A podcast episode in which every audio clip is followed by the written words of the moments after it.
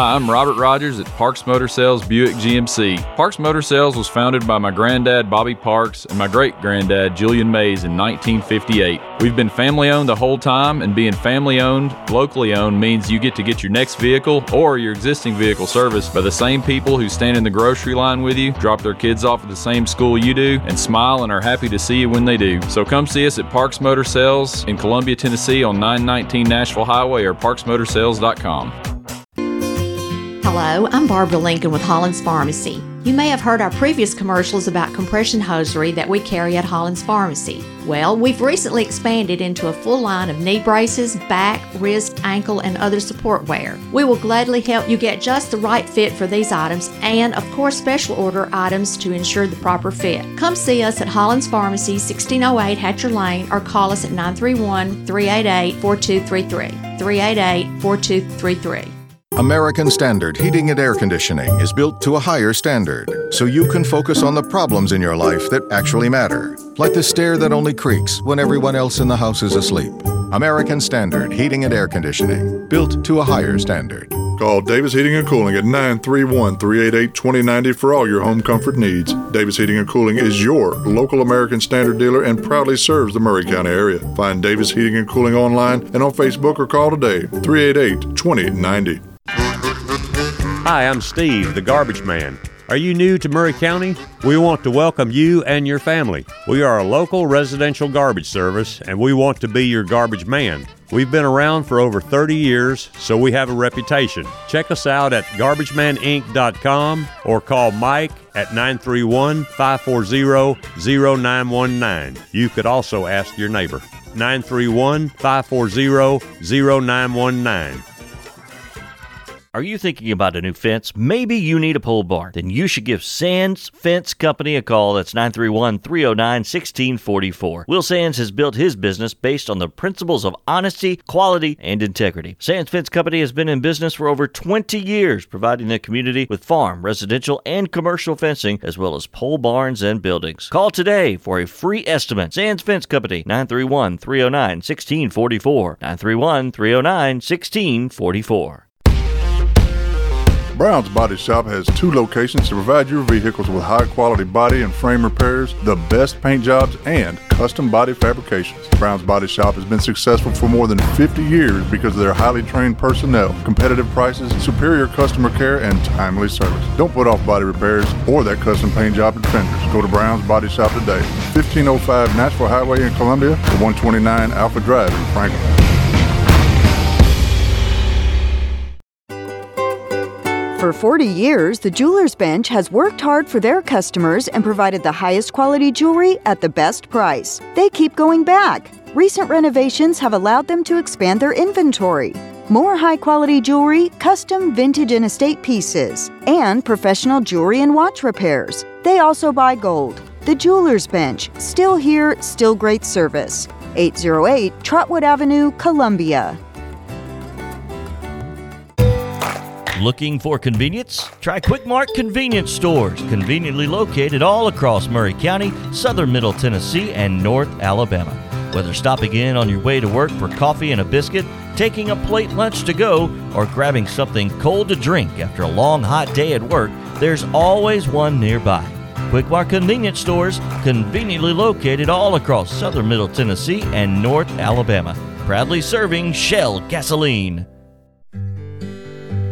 Hello, this is John McEwen with McEwen Group Real Estate, located at 17A Public Square in beautiful downtown Columbia. Our family has over 40 years' experience selling farms, residential, recreational, and all types of real estate here in Middle Tennessee. Check us out online at McEwenGroup.com or on Facebook and Instagram at McEwen Group, or give me a call today at 931 628 1749. McEwen Group. Land is your legacy. Farmer Johnny here, Taylor Family Farm. Want to give y'all a little look see. We raise 100% non GMO, grass fed beef, pasture chicken, and pork on our family farm. Everything that we grow is raised with love and care to ensure the highest quality and nutrition for our family and customers. You can shop online at TaylorFamilyFarmTN.com or visit our farm store in person at Ethridge, Tennessee at 301 Dave Reisner Road. That's TaylorFamilyFarmTN.com for more information. Scalpel. Scalpel. Tweezers. Tweezers. Ham sandwich. Ham what? Sandwich. I was going to eat lunch when I got my oil changed earlier, but take five is so fast I didn't have time. But, sir, you can't eat during surgery. Eh, one bite won't hurt. Mm. Whoops. Uh, napkin. Napkin! At Take 5, your oil change is faster than you think. Take 5, the stay in your car 10 minute oil change. This is Delk Kennedy, owner of Kennedy Broadcasting Company, operator of WKRM, historically 1340 AM, now 103.7 FM, and WKOM, 101.7 FM. We call ourselves Front Porch Radio, and I've said many times what that means. It means that we are working to connect this southern Middle Tennessee community one listener, one relationship at a time. And let me elaborate on what that means. In this community, we will relentlessly promote jobs, commerce, business, industry, education, arts, green space, music, rivers, the great outdoors, healthcare, churches, charities, sports, and all the great people of southern Middle Tennessee. Join us, help us, call us. Front Porch Radio, Delk Kennedy, thank you for listening.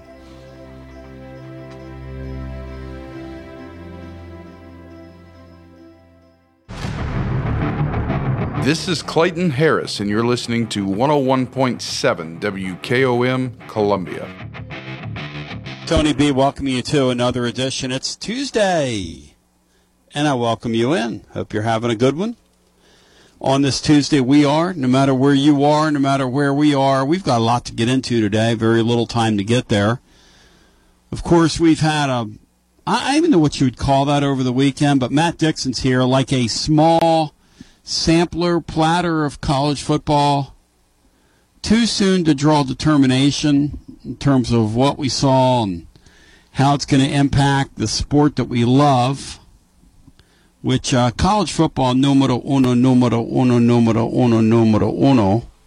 Of course, baseball this time of the year, when your team's pretty good, like my sillies are, is pretty fun. So, but uh, college football is numero uno, numero uno, numero uno, numero uno, and never numero dos. But we've got a lot to talk about today. Very little time to get there. Matt Dixon, uh, in your humble opinion, we're off to a good start in the college football season. Your thoughts on uh, what we saw in week zero?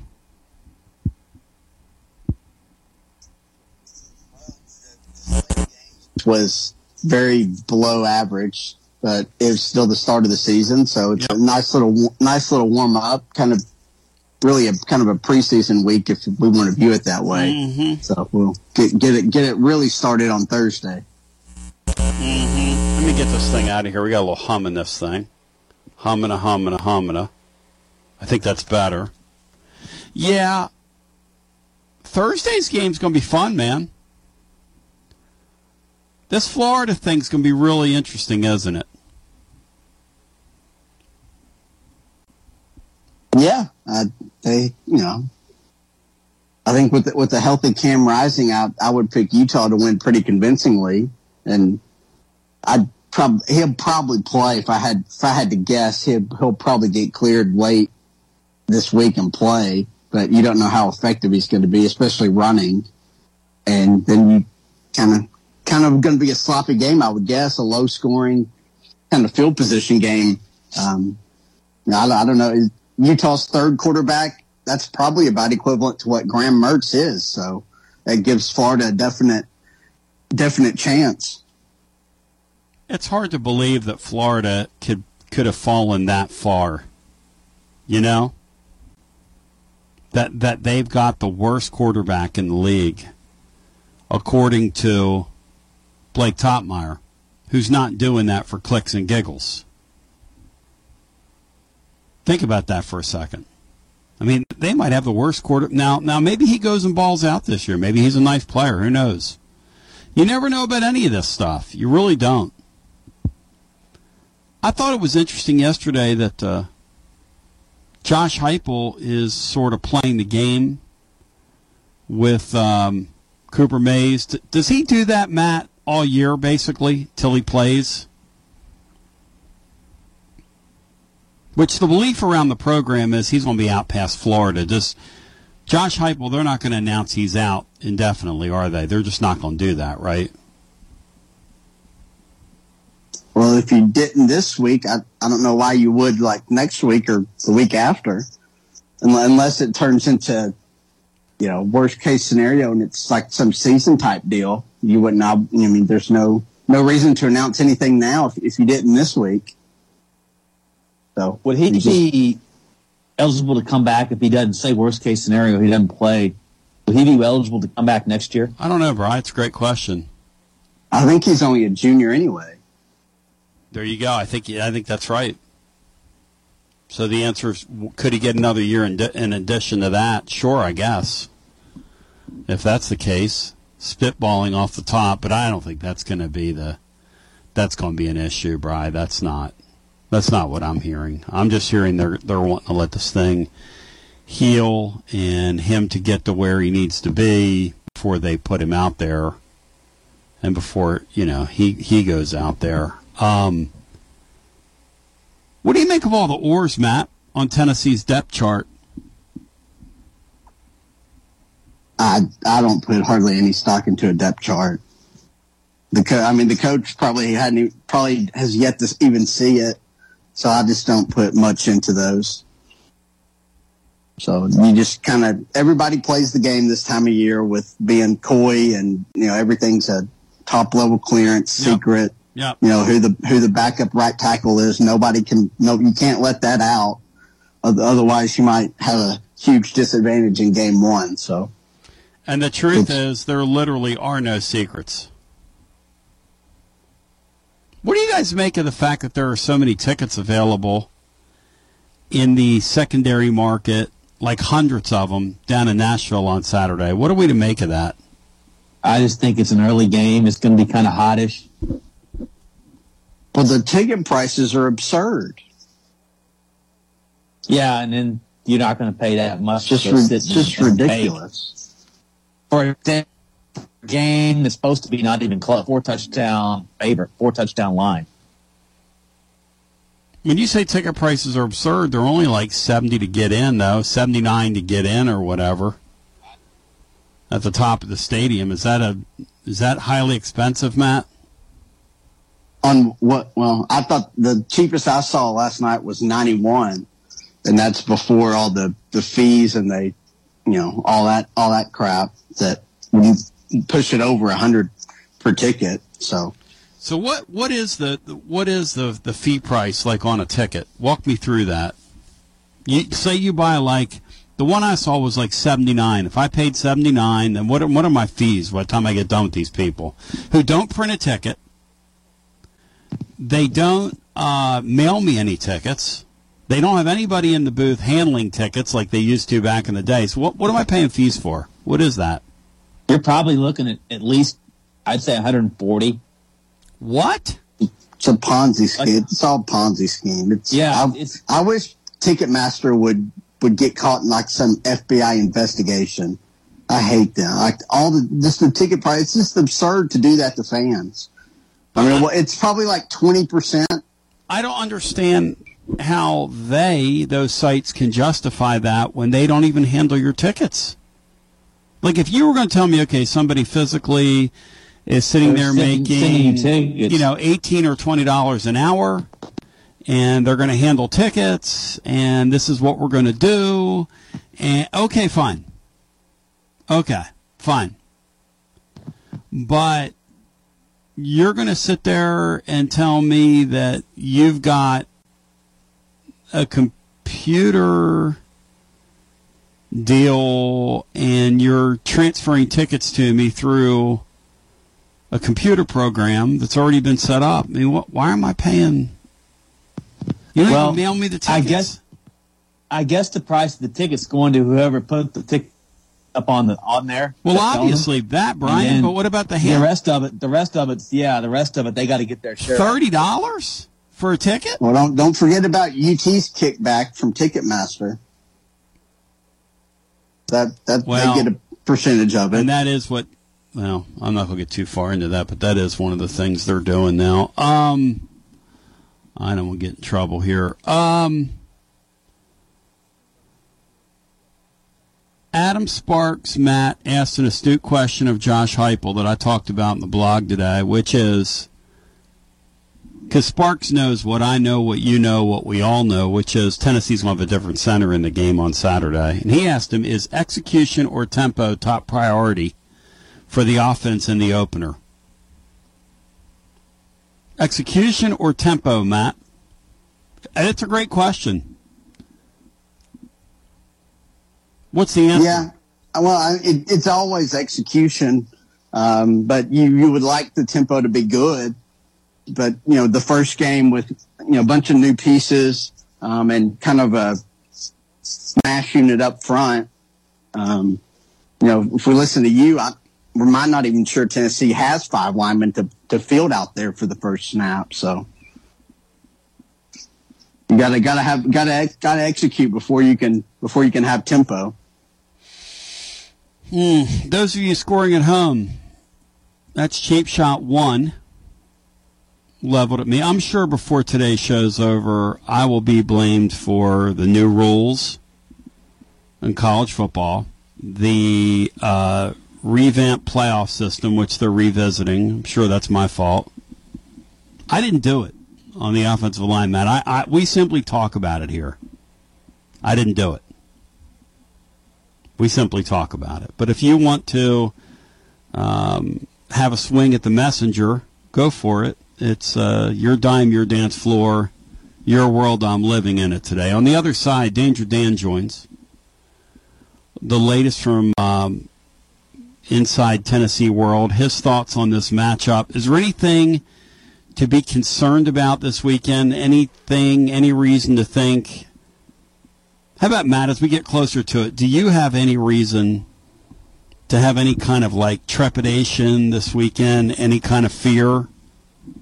Or is this still a rollover game for you? Just a complete mash job? Uh, I, I think it's a game Tennessee can win comfortably playing a seed level type game. I just Virginia just doesn't have any offense. Agreed. Although, what if Muskett comes out and he's just firing the ball all over the place? Which again, year to year, college football, this guy might, you know, a star might be born Saturday. Who the hell knows? I mean, that's the thing about this. It's uh, although nothing really out of the ordinary happened Saturday. By the way, guys, I got an email that we'll talk about later on. Vandy Joe wants his lunch, Matt, because he says the crowd was 21,000 Saturday night. He's believing the official attendance. If they have a 28,000 capacity, Joe, and you think there was 21,000 there, you're out of your there? mind. I don't care whether he was there or not. There was about 11,000 people there. George Plaster, 20,000. 20,000. At any rate, Danger Dan joins. Uh, later on, Killer Kowalski is going to join us. I want to talk to him about the new rules and totals. The unders were four and three in the first seven. I wonder how long it's going to take the books to recalibrate to the reality in college football that it's going to be harder to put up a lot of points. And you're also, with these new rules, going to create games where, which I think this is a good thing, where teams can force Tennessee into games where they have to score when they get the ball, where they can play keep away from them. If they're able to execute keep away. They, they got to score quickly, you know, like a 50 yard TD or something. They can't, if they want to run away from somebody. Well, under the old rules, you got more cracks at it, theoretically. Although, what they're saying through seven games was it was just a couple play difference. It wasn't all that big of a deal. Now, maybe that's not how it plays out. Maybe as we get used to the rules, uh, maybe it plays out differently, but we'll see what happens. In the meantime, We've got you. You've got us. Let's do this thing on a Tuesday. It's a little uh, inclement here. It's a little cool outside. The weather's kind of broken this week.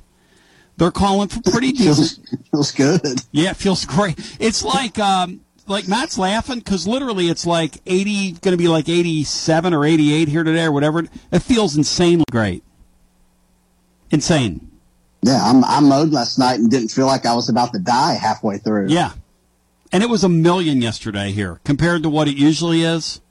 But after what we just went through, like I was outside yesterday afternoon hitting my heavy bag, and Laura's like, "Aren't you uh, aren't you hot?" And I'm like, "No, not compared to what I was over the weekend." Playing music out and that stuff, standing for six seven hours, loading in, loading out. I don't want to bore you with that. Let's continue on the other side. Danger Dan after this. This is Terry Wilcox, aka the Chicken Man, aka T Willie, and you're listening to 101.7 FM WKOM, Columbia, Tennessee. Alert, alert! Columbia Chrysler Dodge Jeep Ram has a huge announcement. We're expanding our service center to get you in and out quicker than ever. That's right, five new service bays to get your vehicle back on the road. Don't drive a Chrysler, Dodge, Jeep, or Ram. It doesn't matter. Our certified technicians are trained to work on all makes or models. More service, less time. Only at Columbia Chrysler Dodge Jeep Ram. Family owned and operated. You can count on us. Hello, it's me, Terry Tillis from Tillis Jewelry. July reminds me of red, white, and blue. If you were born in July, your birthstone is the ruby, king of the precious stones, for its rarity, hardness, second only to diamonds. We have a beautiful collection from earrings to rings, modern and antique. If you were born in July, we'll take 10% off your purchase. Follow us on Facebook and Instagram. This is Dr. Dominic Mancini from the Dr. Gill Center. If your car was damaged in an auto accident, chances are you'd fix the car. Why wouldn't you give that same attention to yourself? Untreated whiplash injuries of the spinal column may lead to conditions such as headaches, numbness in the arms, neck and back pain. The doctors at the Dr. Gill Center specialize in detecting and treating such injuries from an auto accident. Accident consultations are free. Call me painfree.com or call 615 551 9224. In today's uncertain world, you can never be too careful about your family's financial future. That's why the Parker Group, a part of Baird's Private Wealth Management, is offering a free second opinion on your financial plans. Let us review your current plan, and we will identify any gaps and offer suggestions to improve it. Please call the Parker Group at 931 548 3737. That's 931 548 3737. Robert W. Baird and Company Incorporated does not offer tax or legal advice. Hi, Jimmy here for Columbia Ace Hardware. Columbia Ace Hardware now carries Magnolia Home by Joanna Gaines paint. Now their premium quality and huge selection of colors will be right in your neighborhood. Along with the award-winning service and advice Columbia Ace has always provided for your paint projects. Around the block, what you need in stock, with people who know their paint. Columbia Ace, the helpful place. Ace is the place with the helpful hardware, folks. Hey, this is Derek Ransom with 10 Pin Alley, voted number one family entertainment center in Maury County. We offer 32 bowling lanes, giant arcade, laser tag, bumper cars, and a full cafe and bar menu. We also specialize in group events, kids and adult birthday parties, company parties, sports team parties, and holiday parties. We're located at 322 East James Campbell Boulevard in Columbia. Call us today at 931 381 Bowl or visit us at 10pin.com. 10 Pin Alley, it's where the good times roll. Do you have trees that need trimming or removed? Do you have stumps that you want ground? A1 Tree Removal is a family owned and operated business local to Columbia and Lewisburg and servicing surrounding Middle Tennessee. They are licensed and insured and provide free estimates. No job is too big, no tree is too small. Give old Luke a call or text Luke at 931 359 3113 or you can check them out on Facebook and tell A1 Tree Removal that you heard this ad on the radio. If you love America, you will love A1 Tree Removal. Automobile Keys is a local, family owned and operated car key programming business. Whether you need a smart key, switchblade key, key fob, transponder key, or just a basic car key replacement, we're your best choice for affordable, programmable replacement keys in minutes. Give us a call at 615 878 9087 or visit our website at automobilekeys.com. You can email us at cody at automobilekeys.com. Automobile Keys is a proud sponsor of Whitthorne Middle School football. Come by our van out front after the game and say hello. Go Tigers!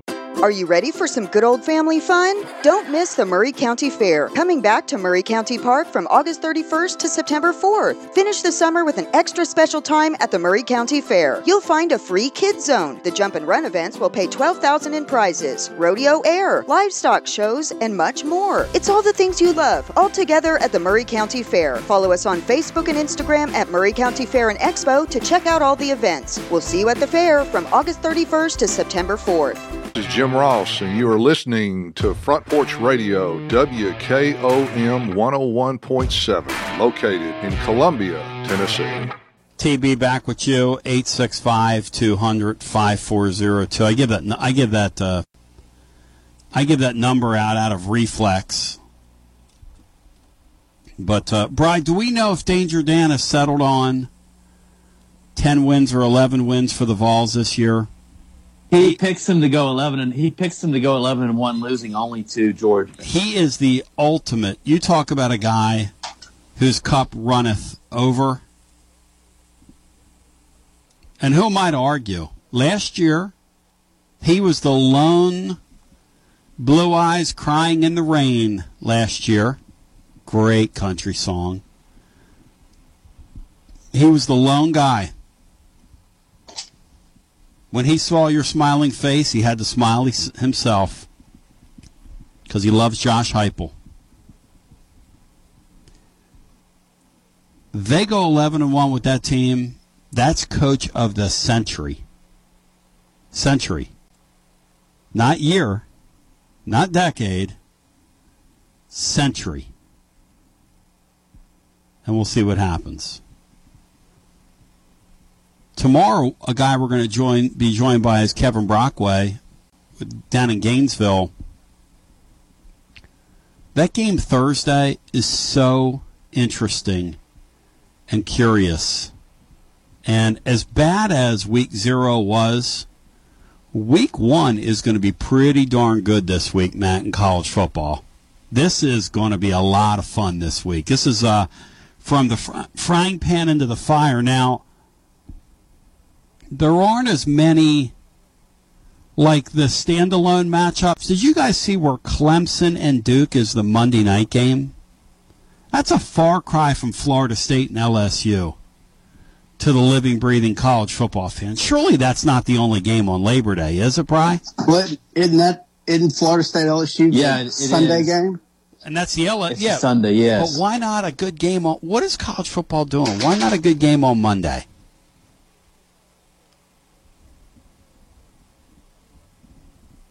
I don't know. Well, they want to they want to make sure to show Klubnik's parents every chance they get to where everybody can see them and not just have them as one game that's on at the same time as many others. What's the line in that game? Why would you put a game on national television? Well, Duke is actually pretty good. They had a nice season under Elko, and I think they're supposed to be at least middle of the pack this year. Look that line up. That's got to be a 14 point line. Two touchdown game in prime time.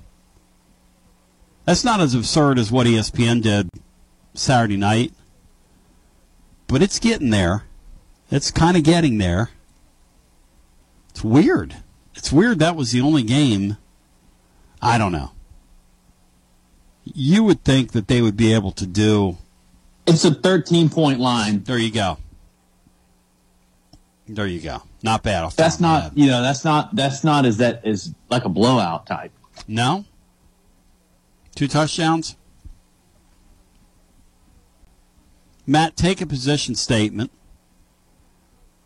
What do you believe in terms of um, 20,000 or no Saturday night down there at the Vanderbilt game?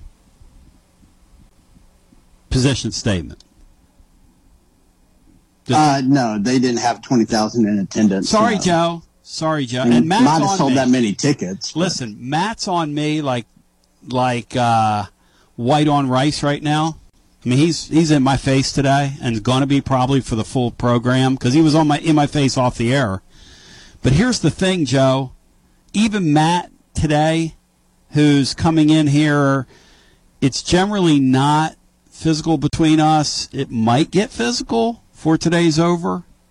It's generally verbal.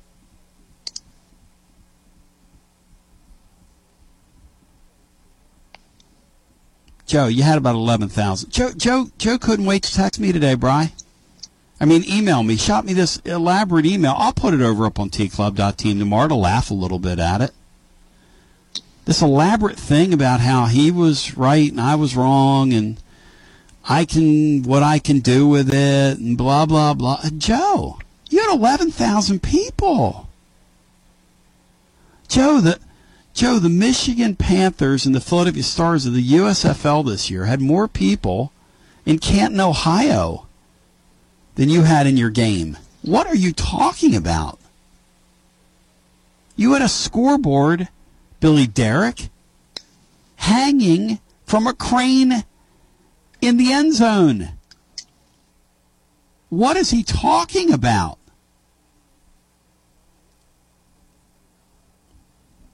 Eight six five two hundred five four zero two. Okay, I, I got to do this myself. Let's see how this is going to work. This is what we do around here. Matt, will I connect? Yes or no? Uh, not on the first try, no. All right. This is endearing to some people. Some people call this unprofessional. Some people call it endearing. Have it your way.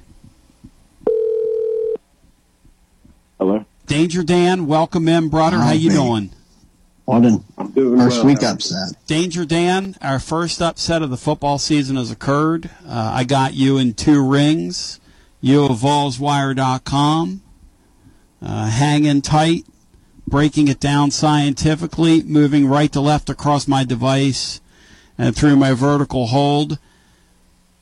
Hey, Dan Harralson, the last time we had you on, you couldn't figure out whether the Vols were going to be 9 and 3, 10 and 2, or 11 and 1. Let's go through the games and you, you give me your verdict. Are you ready? Yeah, I, I will say at nine and three actually never crossed my mind, either ten and two or eleven and one. Well, yeah, okay. But It, it crossed Matt Dixon's mind. Matt Dixon's been raining on our parade all morning, so I just wanted to get that in there, just for the record here. All right, uh, Danger Dan, talk to me here. Virginia game, how do you see it going? yeah, I think right now I can see maybe like a 45-13 type game. I, I think Tennessee will play at a high level in this game, and I, I just don't think Virginia's any good. So I think Tennessee should cover, and uh, I guess that game should go over also. Cover and the over. I'm going to tell Killer Kowalski. Uh, you you were red hot last year.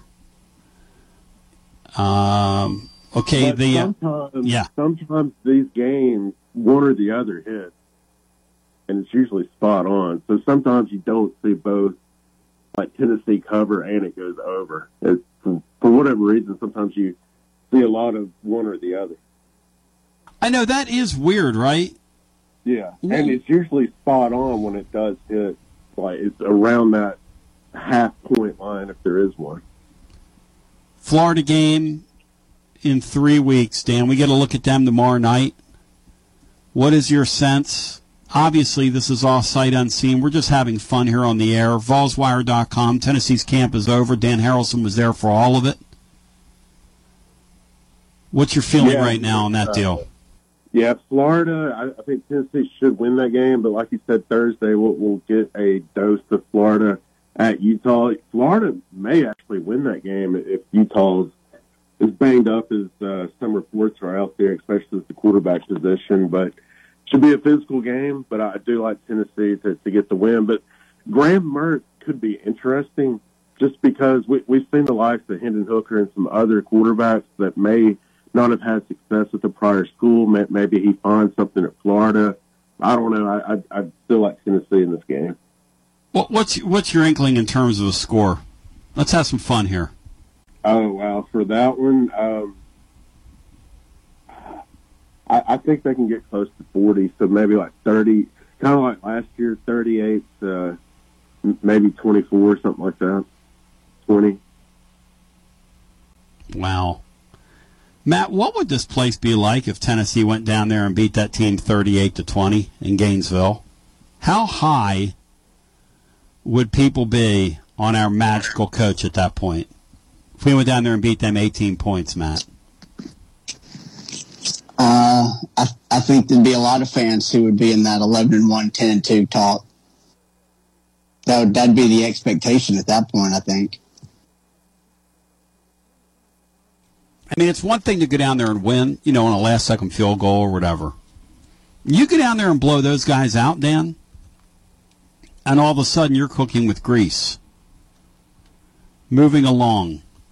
Uh, Brian, next up on the schedule is a San Antonio, who Dan, like me, because Dan watches the sport, believes that they're a lot better than people think they're going to be. That's kind of a sneaky game on Tennessee's schedule because you have to deal with whatever happens at Florida, and you have to deal with it rather quickly.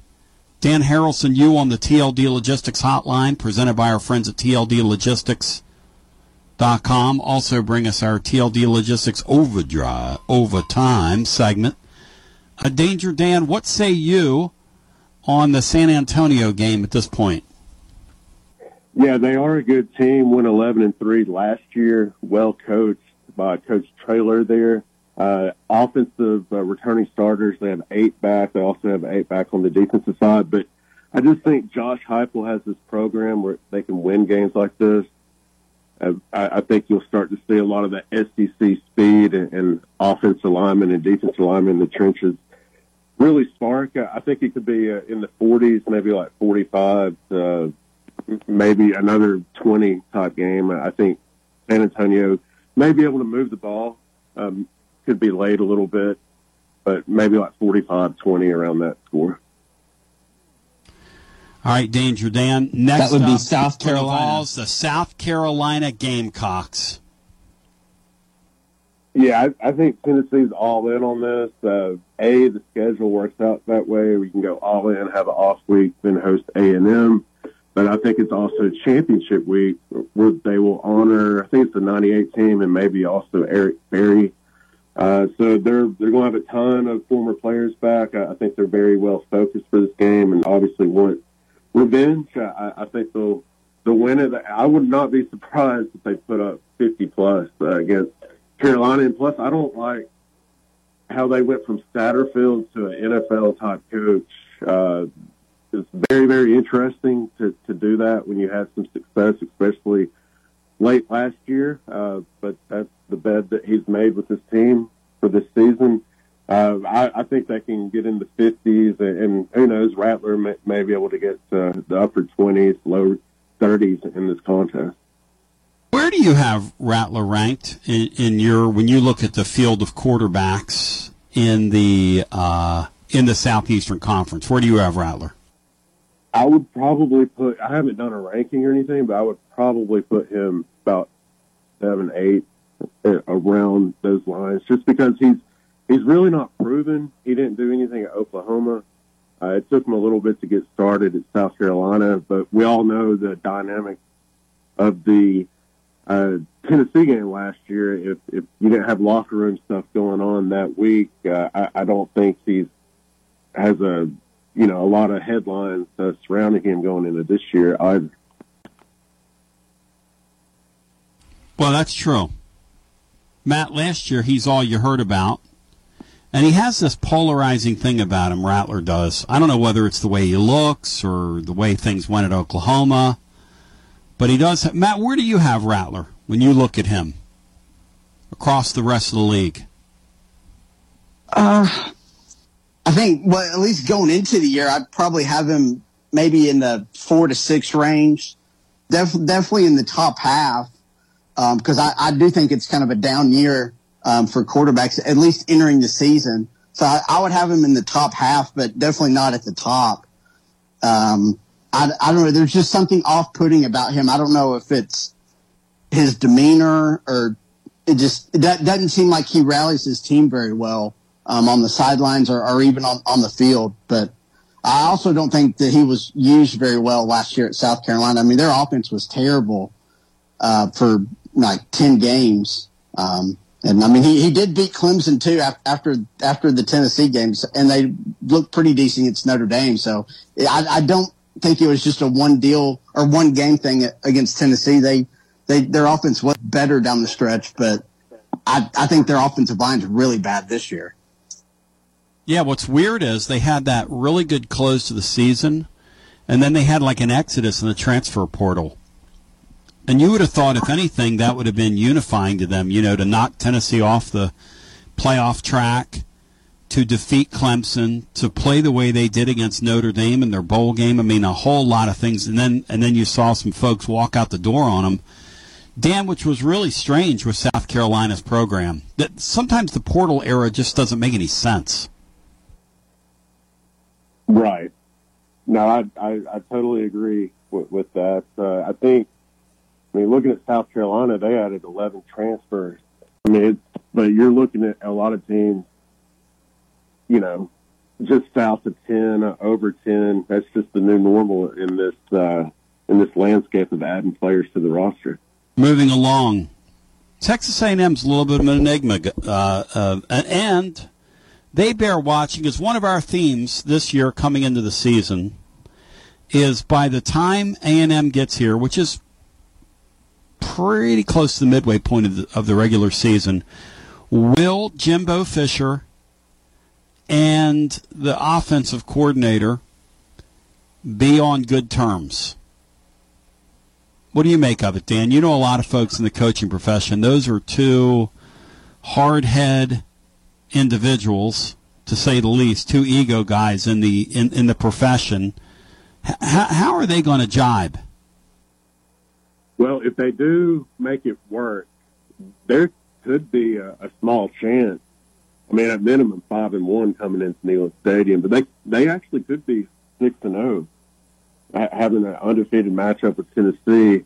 Obviously, they do host Alabama, which they beat Alabama two years ago at home. Uh, they they if they get everything in sync and, and they work things out with Petrino and Jimbo Fisher, who knows? I mean, they're they have the most returning lettermen uh, on par with uh, Georgia, both with 54. A&M's got 10 starters back on the offense and defensive side of the ball. They've added 15 transfers. I mean, the roster looks good, and I believe they announced uh, Weigman will be the quarterback yesterday, and they've kind of been high on him. So yeah, if Jimbo can just allow this to work, you know, five and one, six and zero going into to Neyland Stadium. Yeah, probably realistically five and one, which still makes this a very compelling football game. From your perspective, uh, Yeah, we're going to be over, by the way, pregame playing Austin Collins. Uh, my band will be playing his uh, tailgate. Pictures at 11. We're actually going to be out there setting up. Church Street United Methodist parking lot. Make for a long day for me, but go ahead. Um, go ahead, Bry. What were you saying? Well, I think uh, the last time Tennessee played A and M in a regular type of a season, they went down to A and M undefeated and suffered their first loss. So A and M could be coming to Knoxville undefeated, and they could suffer their first loss. Yeah, and Tennessee had a huge emotional win the week before, as we all know. Had a couple of them Yeah. actually. Well, and, yeah, and then the air Florida. came right out of that balloon on the Vols. That's a very good stick by you, Bry. What do you think, Danny? Yeah, I think Tennessee can win this game uh, if they're good enough to be undefeated at, at this point. And like, like I mentioned, you, you have that off week right before this game. That that definitely helps, especially going through uh, your your toughest stretch of games of the season. Uh, at that point, I think they'll be dialed in. It, it could be a little bit lower lower scoring game. Uh, maybe mid 30s for Tennessee, and who knows, maybe high 20s, low 30s for for A and M. So what do you want to go, like 38, 28, 38, 28, Dan? Uh, I, I think maybe like 34, 34, 30 around that. Gaw! That'll be a slobber knocker Southeastern Conference football game if that comes to pass. A classic. Close your eyes and picture it in Neyland Stadium. Okay, here's where, quoting uh, Maria Cornelius, here's where you pay the piper. On October 21st, she used to tell us what was going to be in the piper the next day. That was a great segment on WBR back in, those of you remember. The inclined, as I like to say at Alabama on Saturday, October 21. Danger Dan, What you got, brother? Yeah, I, I think Tennessee wins this game, but this is definitely the, the hardest game to pick. And I wrestled back and forth with it, but it's to the point where you just have to. I mean, Tennessee, numbers wise, from top to bottom on the roster, I, I think is uh, better at this point uh, compared to Alabama. Uh, I, I think the quarterback play on paper right now, it, there's more confidence in Joe Milton compared to what Saban's going through. I mean, obviously he's got uh, a really good one deep at Alabama. The question is, will some of those younger guys uh, step up this season for, for Saban? He only brought in five transfers. He's got five returning starters on both sides of the ball. And just watching him during fall camp and press conferences, usually he, he, he uses press conferences, as we all know, to, to speak to his team, but it doesn't really seem like he used it for that measure. That he, he was generally, it seems like he was upset with his team just because they're young and they haven't, they have not figured things out yet. And I, I just don't know where this Alabama team will be, especially at this point in the season.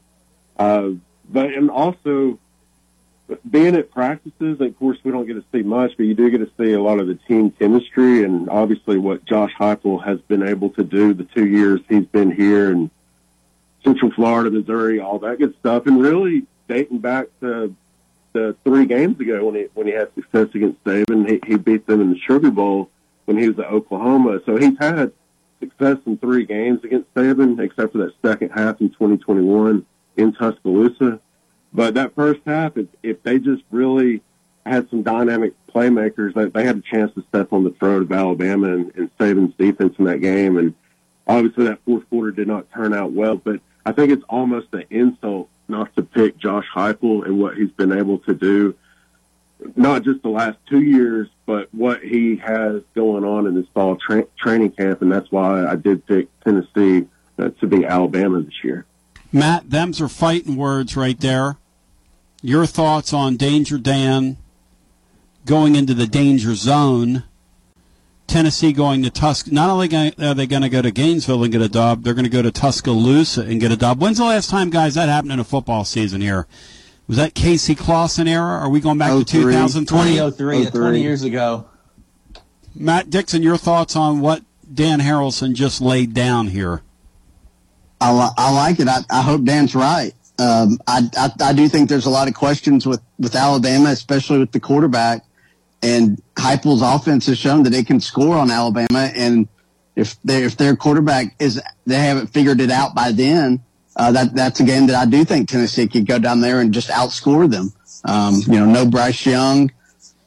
So I, I like it. I, I like the optimism. I, I think there's a chance, a very good chance that that happens. So I, I, probably wouldn't pick it, but I, I like Dan's optimism, and and I'm not going to question Dan because he was spot on last year. I know. Well, I know. I will say this about Bama. Also, one other thing. I mean, all due respect to Coach Saban. I mean, outside of 2020, which we all know that year was crazy, and they did win it all. Credit to them for beating Ohio State in the title game.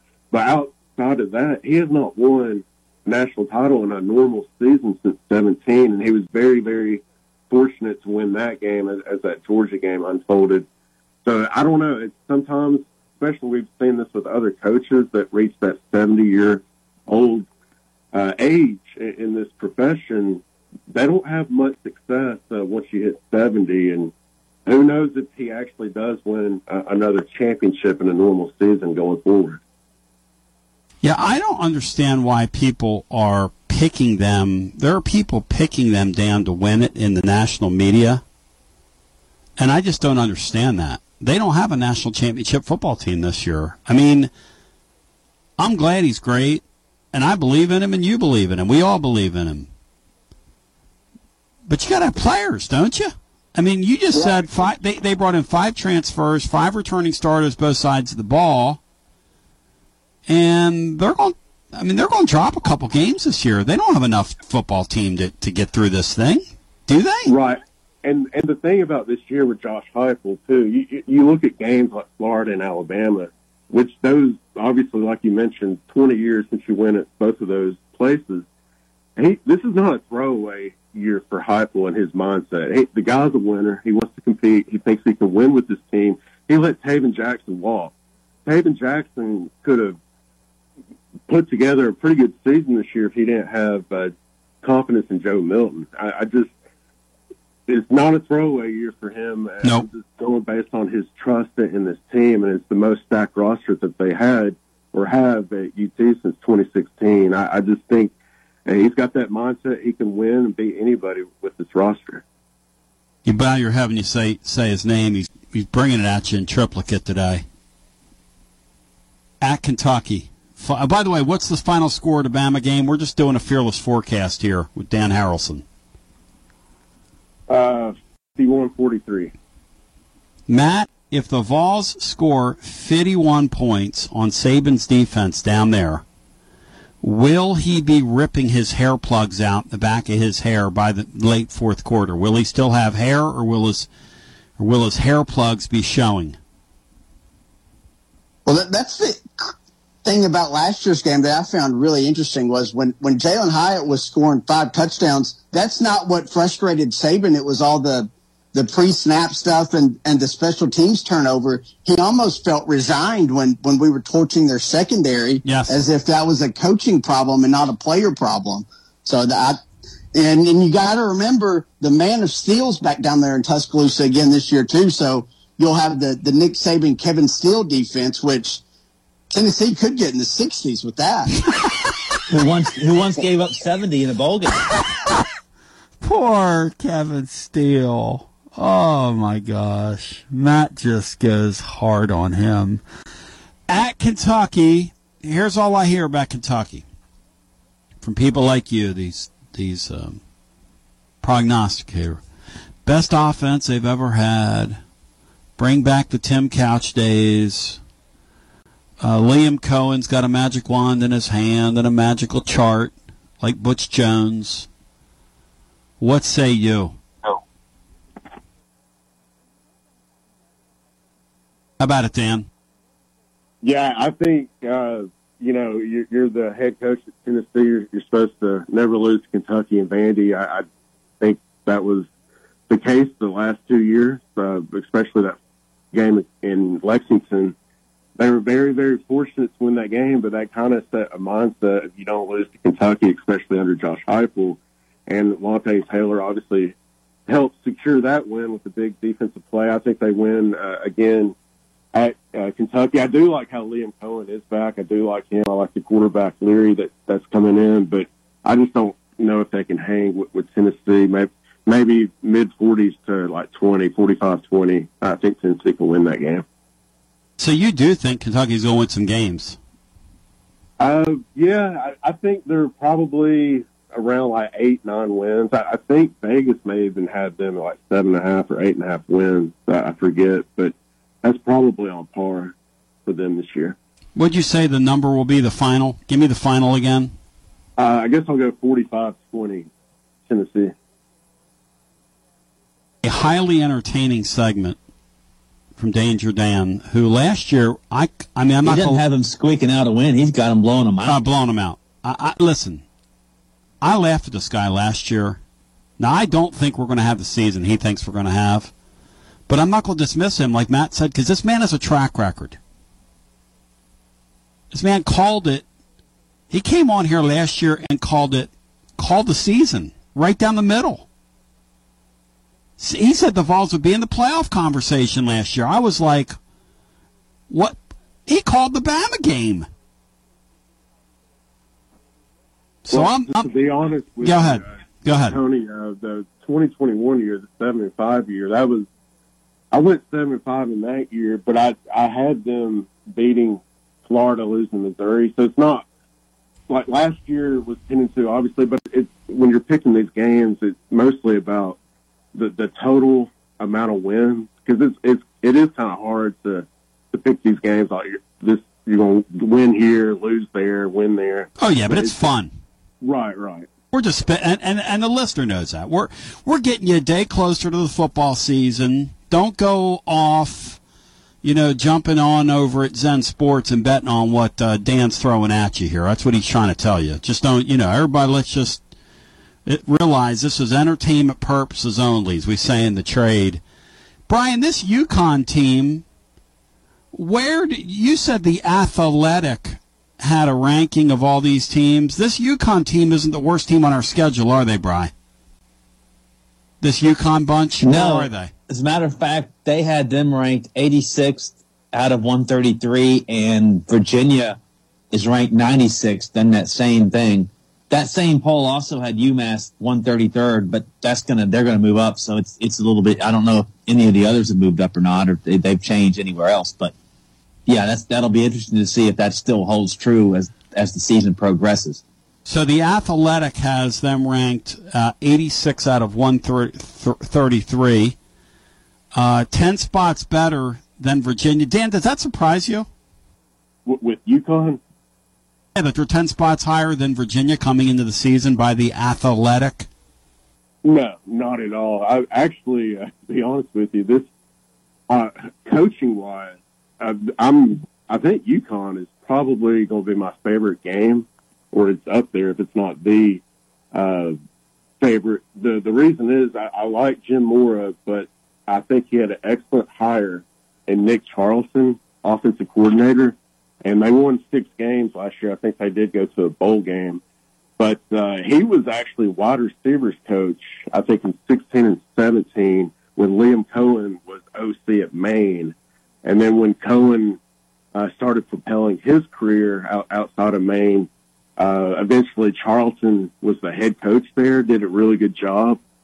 And uh, he uh, left uh, Maine as a head coach and was first year OC under Mora his first year as head coach. I, so I'm really, really looking forward. I mean, Tennessee's going to win big in this game, but it is kind of cool to to see Charlton and see what they can do, especially on a big big stage.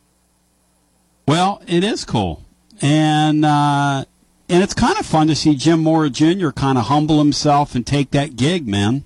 You know, because you know that's not an easy job. That cannot be an easy job getting football players to play at the University of Connecticut.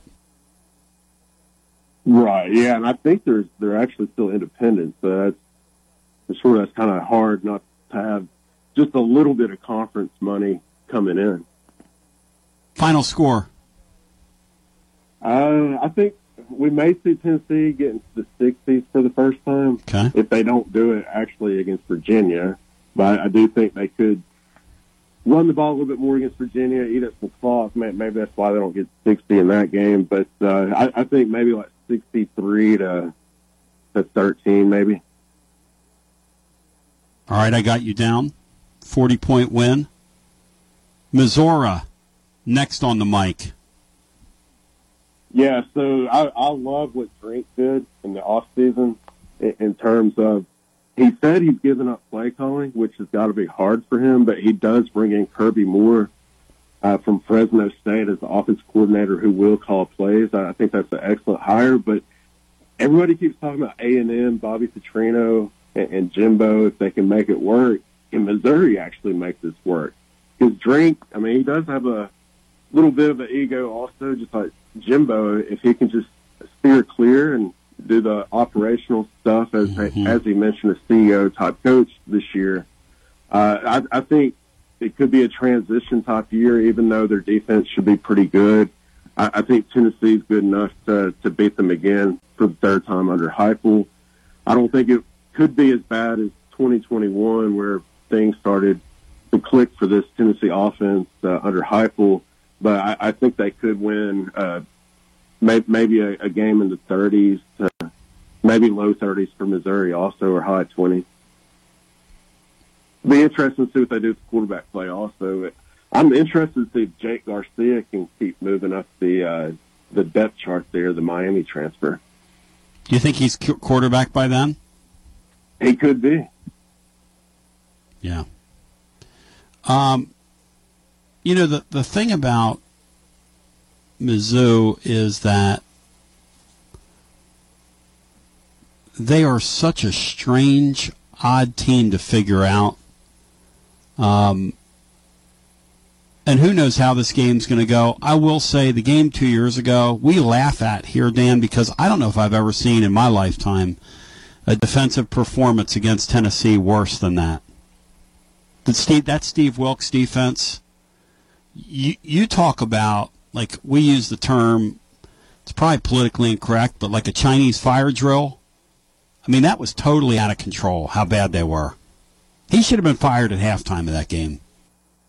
Yeah, and Missouri. Speaking of them, they do play at Athens at Georgia the week before hosting Tennessee. So who knows how banged up they'll be going into that game. So we're going down the stretch here.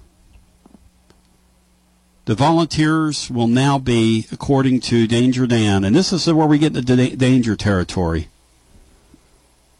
One, no, 10 and 0 going to the Georgia Bulldogs.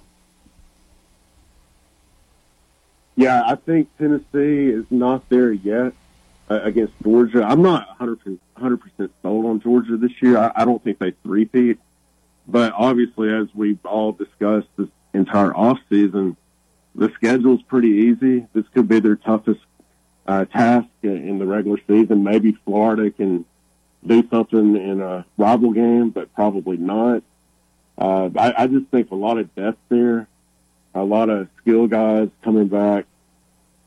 Uh, they they only added four transfers too this offseason, so that kind of tells me that Kirby likes what this team has. Uh, the the biggest question mark is Mike Bobo. I mean, can he kind of recreate magic? Because I, I know he's had some tough losses, even though he's a really good football coach. He's had some tough loss, losses uh, throughout the years, and, and maybe this could be a hiccup game. I, I don't know, but I, I still I'm not there yet to, to pick Tennessee to win this game. It's kind of like the Pittsburgh situation last year. It, I, I just knew if they could get by Pittsburgh and then Florida, Tennessee was just in, in a really good spot. And, and I think a little bit is that way with Florida this year, and, especially how the schedule plays out for Tennessee. But I just I, I can't pick this game as a win just yet. Maybe if things change during the season when we do weekly picks, but right now I'm, I want to go uh, Georgia to, to stay undefeated. Final score? Uh, I guess I'll go 34 24 Georgia. All right. 34 24. And then finally, Vanderbilt Commodores, my good friend.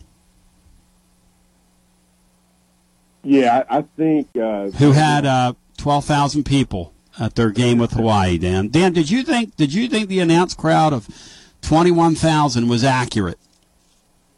No. No. Moving along. Do you believe there was over 20,000 people there for the listener, Vandy Joe, who's trying to get a free lunch out of me? Uh, do you believe there was over 20,000 there, Dan? Uh, no. No. Thank you. Joe? Hey, Joe, nobody's buying your propaganda there, uh, Chemical Ali. Uh, continue, uh, uh, I mean, Baghdad Bob. Continue about Vanderbilt. Go ahead. I'm sorry. Yeah, I, I think it could be a mixture of the last two games uh, that Heupel played them. Maybe they could reach 60. We'll, we'll see. Uh, depends. Really, if you think about it, if you are 10 and 1 going into this game, there's still an outside shot like last year. If you just take care of the remaining games, you could be in the playoff. But the the the thing about this though, USC could be in the in the playoff mix. They look really good. Actually, I have them in the playoff my preseason. Michigan could be there, and then the SEC winner, and then if Clemson or Florida State can run the table, if they're undefeated, they're not going to leave them out. And who knows? Maybe Notre Dame's in that mix with with Hartman at quarterback. But it, it makes you wonder if you're if ten and one, maybe you put up uh, a late touchdown like they did against Missouri last year to, to run it up. Because you never know, they they could back into to the playoff, but we'll see how many undefeated teams are actually out there at this point. But I, I think Tennessee, with that being said, maybe like fifty nine to to thirteen or something like that. Matt, do you get the point that Josh Heupel respects this Clark uh, Lea guy and is afraid of him and afraid to roll it up on him if it comes to that, Matt? I mean, I, I don't think Heupel has a problem running it up on anybody, Especially this year when you can showcase Nico a little bit. Ex- exactly. I mean, we're going to do our season total show Thursday. So, Dan, I'm going to give you a vote. How many touchdown passes for Nico this year, Dan? Season totals. Oh, that's a good question. It's a great question. Oh, so you, we all know he's going to play, right? Even if Joe, good or bad, That's he's right. still gonna He's going to throw it around. That's exactly. And, and when he plays, unlike a lot of backups at a lot of places, they're not going to run the string out. That's what I love about Heupel. Heupel is going to play for keeps because he might not make it back. the only thing that kind of keeps me puzzled because I think he would be really good working alongside Joe Milton and uh, situational stuff within uh, the same drive. But with their tempo, I, it, it's kind of got me puzzled because I don't think Heupel would stop the tempo and allow the defense to substitute just to get Nico in to do a certain package. So, may I'm, I'm I mean, 12 games, I'm sure it's going to happen on the same drive at some point. But I think if Nico does play, which he, which, like we said, he will, I, I think it's just going to be a, a drive and a possession by himself. Uh, maybe that changes throughout the season. But to answer your question, I, I think 10 seems like a good number just because Virginia, Austin Peay, those type games, he can probably get one or two here and there. But 10 is a lot, though, especially if you're splitting time with Milton. I got you down, my brother. Tell the living listener the coordinates, how they can find you over at Vols Wire. Appreciate TLD Logistics online, TLDlogistics.com, for presenting Dan Harralson today. Hit it, my man. Yeah, volswire.com. Uh, just glad the season's here. We've been covering a lot of the fall camp and just really uh, glad to see that these week one games are about to kick off and it should be a fun season for Tennessee again. Yeah, week zero sucked. Even you have to admit it was pretty bad, and you're a degenerate for the stuff. So I was thinking, like you said, it, it was just not a good game. No. The Week zero, but it kind of makes you think, well, with the Pac-12 collapsing and all this realignment, we could uh, it could be a benefit to, with the realignment, so we can have really good Week zero, Week one type games going forward, so we don't have to go through uh, just you know bad games uh, from the get go. That's a really good point. I mean, with these TV networks paying more and more money for this stuff, you would have to think they're going to demand something better in week zero than that game, that UMass game being on on ESPN. I mean, are you kidding? Dan Harralson, thank you, brother. Good talking to you. All right, thank you. Matt, is he on? And I love him because I would never speak ill of a guest who I love, but is he on planet Earth? Is he like sh- breathing air? I, I think so. I love Said him. The same thing about him last year. I love him. I would never criticize a guy that comes on here last year and called it right down the middle. The man called balls and strikes and called the season. I, I just, I just, I, I mean, I, I'm on. We'll come back on the other side and continue after this. This is Big Lou Maddox, and you're listening to the best radio in southern Middle Tennessee. WKOM 101.7 FM, Columbia.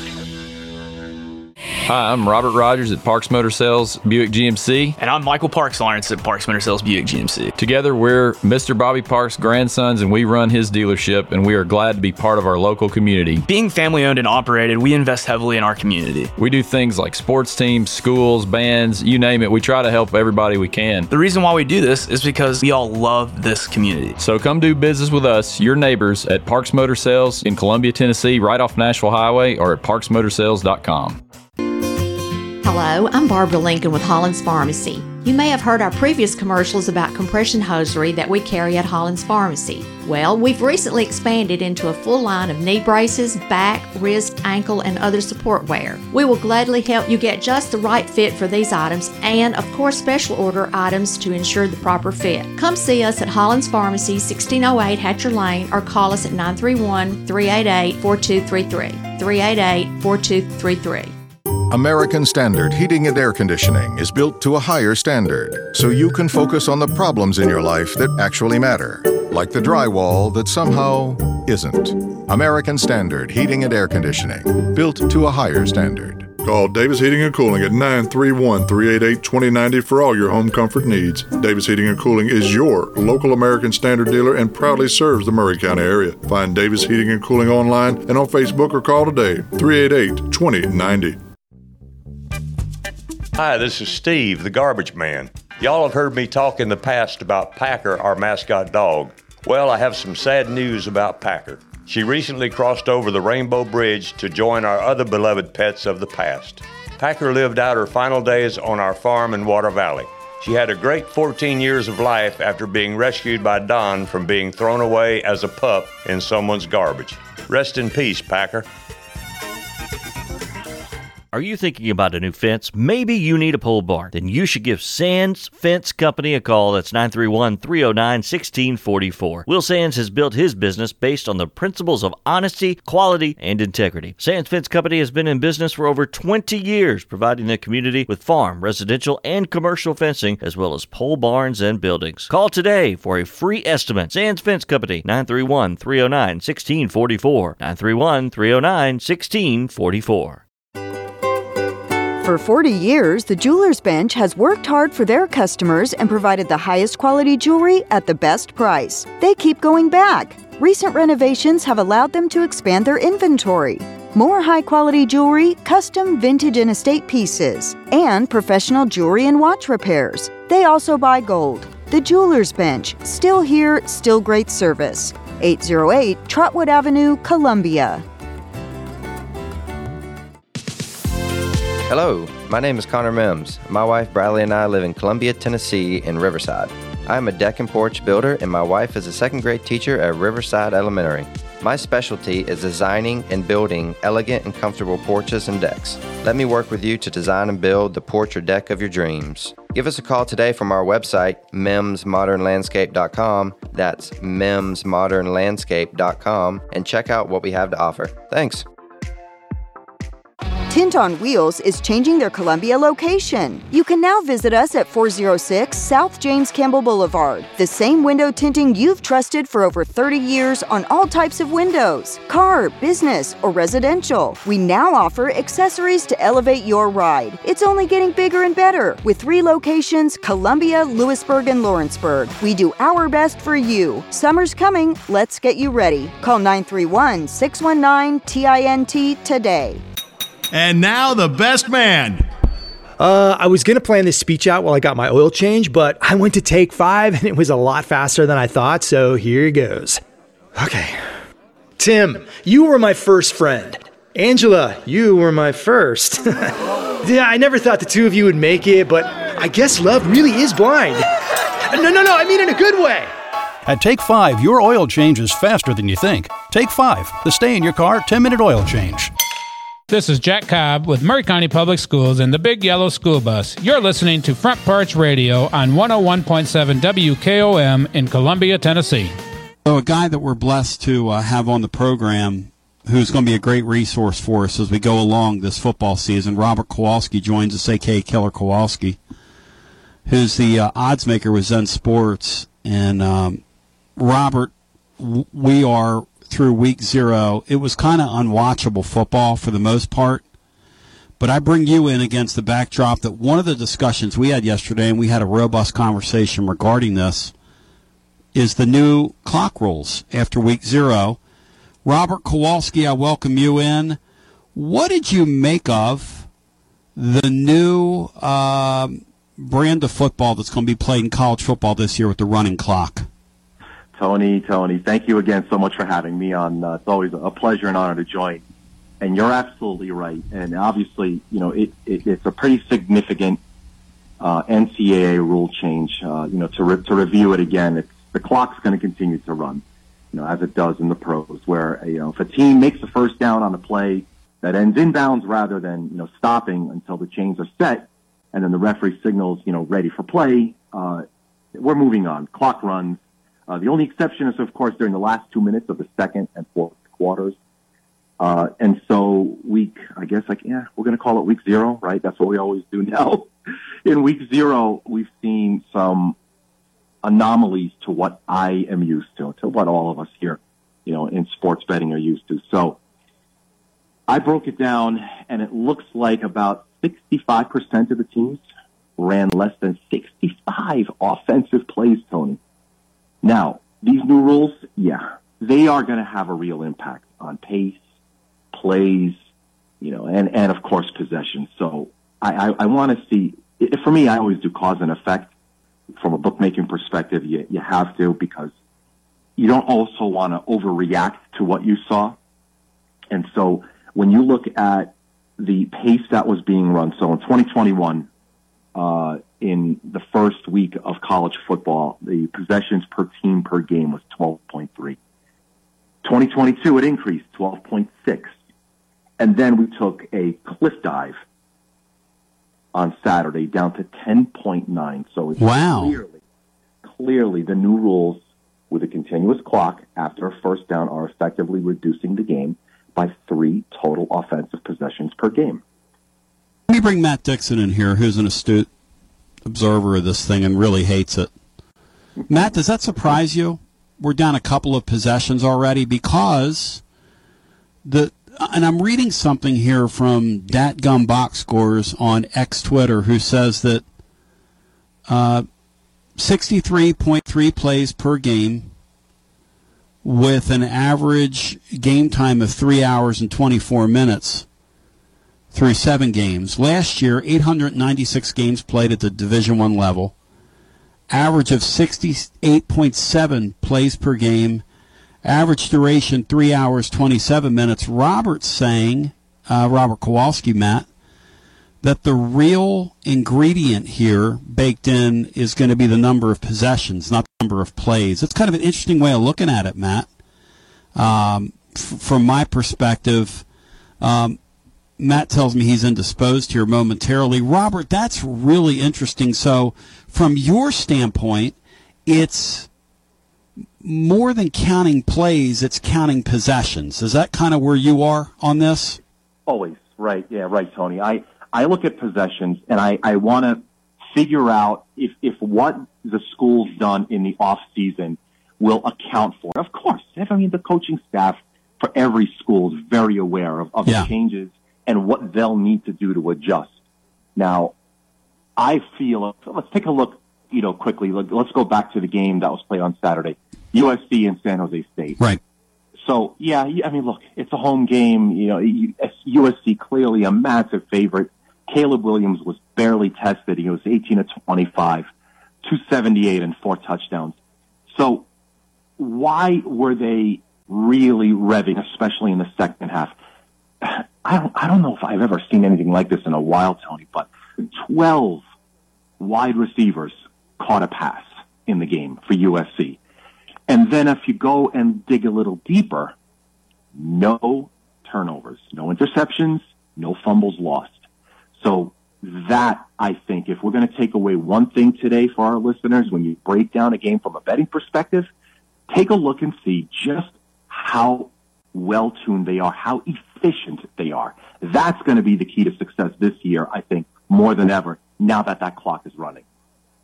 Which is a really good point because, you know, we were talking about this yesterday from a Tennessee perspective. And yesterday, Josh Heupel was asked at his press conference by local uh, writer Adam Sparks, who does a really great job. He joins us a bunch, and he's a real blessing to us. But Adam asked him, you know, Tennessee's without their center right now, and they're going to be Saturday without Mays, even though they're not saying that, but, but he's not going to play in the game. So he was asked, is it more about pace for you, or is it more about execution? And Heupel said a combination of the two, but really at the end of the day, you can go as fast as you want to go, but if you're going to get fewer, if you're right and this holds, and you're going to get the ball fewer times, you have to execute when you touch it. So it's going to be, um, it really does bear watching going forward your number versus the number that's out there and do that one more time. So you, you went back two years, and I, am going to write this down and get this in the blog tomorrow, and uh, and and get this uh, attributed to you. One more time, give me that week zero over week zero over week zero, going back a couple years. Go ahead, Robert Kowalski. Exactly right. So go ahead. 2021, Tony, 12.3 total possessions per game. 2022, 12.6. Right, just uh, more adjustments to to the current status of the game, and here we are at 10.9 last Saturday, clearly seeing that the new rule changes with that continuous clock after a first down are effectively reducing the game by, uh, let's call it three total offensive possessions per game. Do you expect that these coaches will adjust and figure out? Because guys like Heupel, the mad scientist guys, want to get their hands on the ball, obviously, as much as they can. Will they figure out a way to adjust, um, Robert, to that? Or do you think this is the hand they're dealt and they're going to have to play it? The, the very good to great programs absolutely will. As a matter of fact, they probably already have, and we haven't even seen it yet. Of course, in jest, week zero reminder, yeah, your school, your team's probably not as good or as bad as you think they are, right? They'll, probably have a little bit of an adjustment to the norm and say, hey, wait a second, we didn't get, I mean, I'm sorry, Navy, but I, I, I got to do it here. I mean, you barely get enough possessions as it is. I mean, you got to really be efficient, and they were. It's just that they just they, they were really outplayed, really, really. I mean, it, you, you go out and you play a, a Notre Dame team. Of course, by the way, just as an aside, uh, I'm looking at their box score. Fighting Irish, they didn't throw to a single tight end all running backs and wide receivers. Wow. When's the last time? Mark Bavaro, where are you when we need you, brother? That's incredible, man. When was the last time that happened in college football? I don't know. Wow.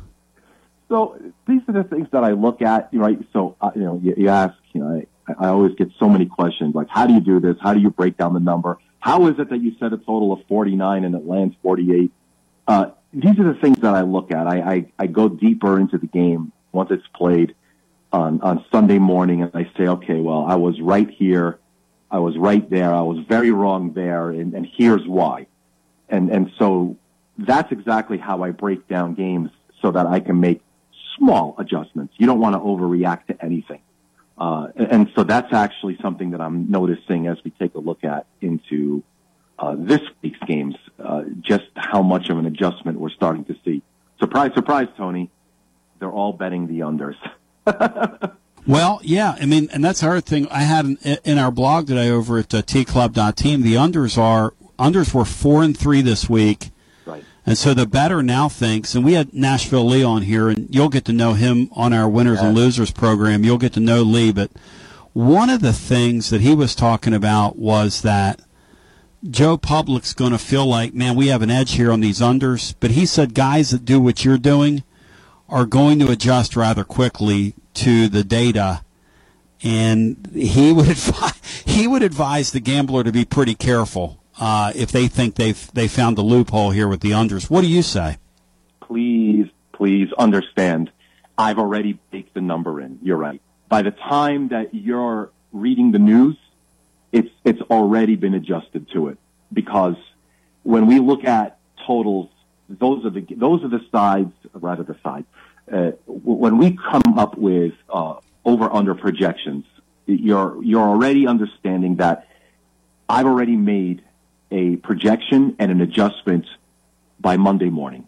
So what you're seeing today is is already a, a fresh new layer of paint over what we've opened at, and it's you know, there's, there's I mean Tony, as I'm looking right now at, at my menu for this weekend, it's one, two, three. Eh, there's another four, eh, ten, ten different adjustments that I've made to totals already, just off of realizing that we've got a new set of rules to play this game. You know, when we, you and I talk next week, that possessions per game number obviously that's a small sample size. Obviously, the, the Navy game is going to bring that total way down. Exactly. Right? So, you know, we can't jump to conclusions with any of these numbers. I mean, it's an, admittedly a small sample size. What do you think it ends up becoming? A possession a game? Two possession? Like at the end of the year, or will there be no change year over year? What do you, what do you think ends up happening? That's actually a great point, Tony. I, I think that we're going to see an, an assist. I think that, like I said, the very good programs, the ones that are, you know, run by those that, you know, clearly have a, a very good firm grip over how adjustments could be made. You know, yeah. uh, you know, the, the TCUs, the Georgias, you know, right. Gundy at Oklahoma State. Our guy here. Yeah. Yeah, of course. Yeah. They already have that baked in. And so you're going to look at how, how can we make things better for our program? So, uh, maybe Gundy makes an offensive emphasis, you know, where we're going to upgrade the run game or, or even here locally. You know, it, you may not have been ranked high when it comes to, uh, you know, the, the run game and the efficiency there. But what you can do is make an adjustment and so that you know once you reach the second half of the game, go and run the ball, keep that clock running, protect your lead, that's and then close out the game. Yeah, that's that. The thing that's really going to be interesting this year is the teams that have less but feel like they can run the ball, like the Florida Gators from the outside looking in, right. look like they're built to hopefully, in their perspective, get a 10 point lead on you in the third quarter, run the ball, run the ball, run the ball, play keep away, run the clock out. Now, can you do that against a team like Tennessee? That remains to be seen. Right. You get them in your building, you get a little weather, or it's hotter than blue blazes there. All, you know, you're in front of your crowd. All those things come into play. Um, but that's the thing this year. Under the old rules, you couldn't do that. Nope. Under these rules, you have a chance to do that. If you can go that route, if you can play that way. Robert, I think personally, and, and I'm going to have an argument with, with Matt and Brian here when I when, when you get when we get off the air with you, but I think the fact that um, you can play games differently now, if you choose to, uh, offensively, I think it's going to make the sport more volatile. Is it going to make it more volatile on your end? I think it's going to make, make it more fun to watch. Kind of like baseball this year. All the baseball games were starting to look the same before they um, changed the rules. Now that they've changed the rules, which I was not in favor of the rule changes initially, very resistant to change, but it's made the game better. Do you believe, Robert, as a product, this rule change makes the game better, or do you think it makes it worse inevitably? On on all factors, I think it makes the game better. It's look this this sport is a, a brutal brutal game that leads to injuries yep. time and time again. So just from from a, a, top level down, let's just step step aside from the, the bookmaking part of it. Less plays, less chance of breaking your body in half, right? And that's something that I'm always in a favor of. Sure, you, you don't see more football, but at the same time, yeah, yeah, you know, I think it was like, what are we looking at? Almost three and a half hours of, of college football, you know, and on average for a game. It'll cut that time down. Of course it has to. It's just the way it's going to be. And the good programs will still have some really great electrifying plays. Yep.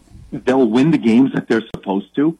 Uh, and then ultimately, you're going to find we're, we're going to have more playoff games, Tony. We already know that. Yes. We're getting more games. So more games, you, you got to have you got to have people that are healthy. That you know we're, we're going to have a program that's in place that can make it to the end. We don't want this to become a war of attrition to the end. We, we want everyone healthy and you know to get there, and so we could see the best of the best against each other. You know, w- without any kind of a key injury. The great Robert Killer Kowalski give me a couple games this weekend, but I want to ask you, what's your latest information on the Utah game, which is played uh, in a few days, and we're all going to have our eyes on it. Florida is at Utah Thursday night. You talk about a banger on a Thursday night. Oh yeah. Um, what's the latest information you have on Rising and his status? So, as we know, Uh, he's coming off the torn ACL, suffered, you know, way back in January. I would like to say that I don't know much about sports medicine. I may play one, uh, a doctor of such on TV. so when you look at, you know, coming back from it and you see him in spring, I didn't quite see a hundred percent cam rising there.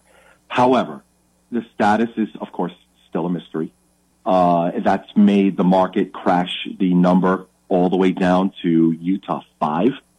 Uh, and then now it's snapped back to seven. So I don't think that we're, I mean, look, we're not going to see any kind of a depth chart, you know, anytime soon, uh, listing rising as the starter.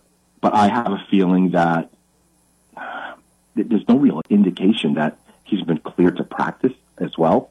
Uh, Whittingham he himself has already told the media he's not making a decision until 10 minutes before. Yep. So they're going to see some fireworks to the line as well. But like we've started off our segment here, Tony, the total, I set it at 50 and a half points. We're, we're down to 44 and a half. So we, we could go ahead and, and add two things to that. One, the time, of course, the, the, the, the clock, of course, is going to be a factor, but cam rising.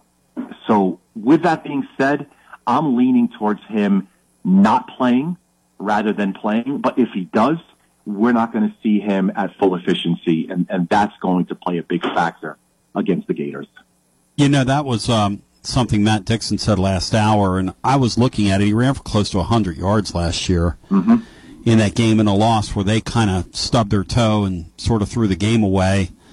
Um, there's no way, even if he plays. I mean, and look, neither one of us are inside the kid's body, but unless they're snowing the world or he's the fastest healer known to mankind, there's just no way he's going to run around like that. Thank you, Tony. Yep. So that creates an interesting um, decision for people that want to play that game and have some fun while they're watching it. You have any suggestions on it? Right. I, I would. I would definitely, if, if you want to get uh, any kind of of an angle on the game, everything is going to circle around rising. So again, like we said, that that 50 and a half, it's gone. We're not here to talk about a number that's that's set and gone. At 44 and a half, though, what's the worst thing that could happen? I think that we've reached the floor on that total. Yeah. I don't see it going lower at all.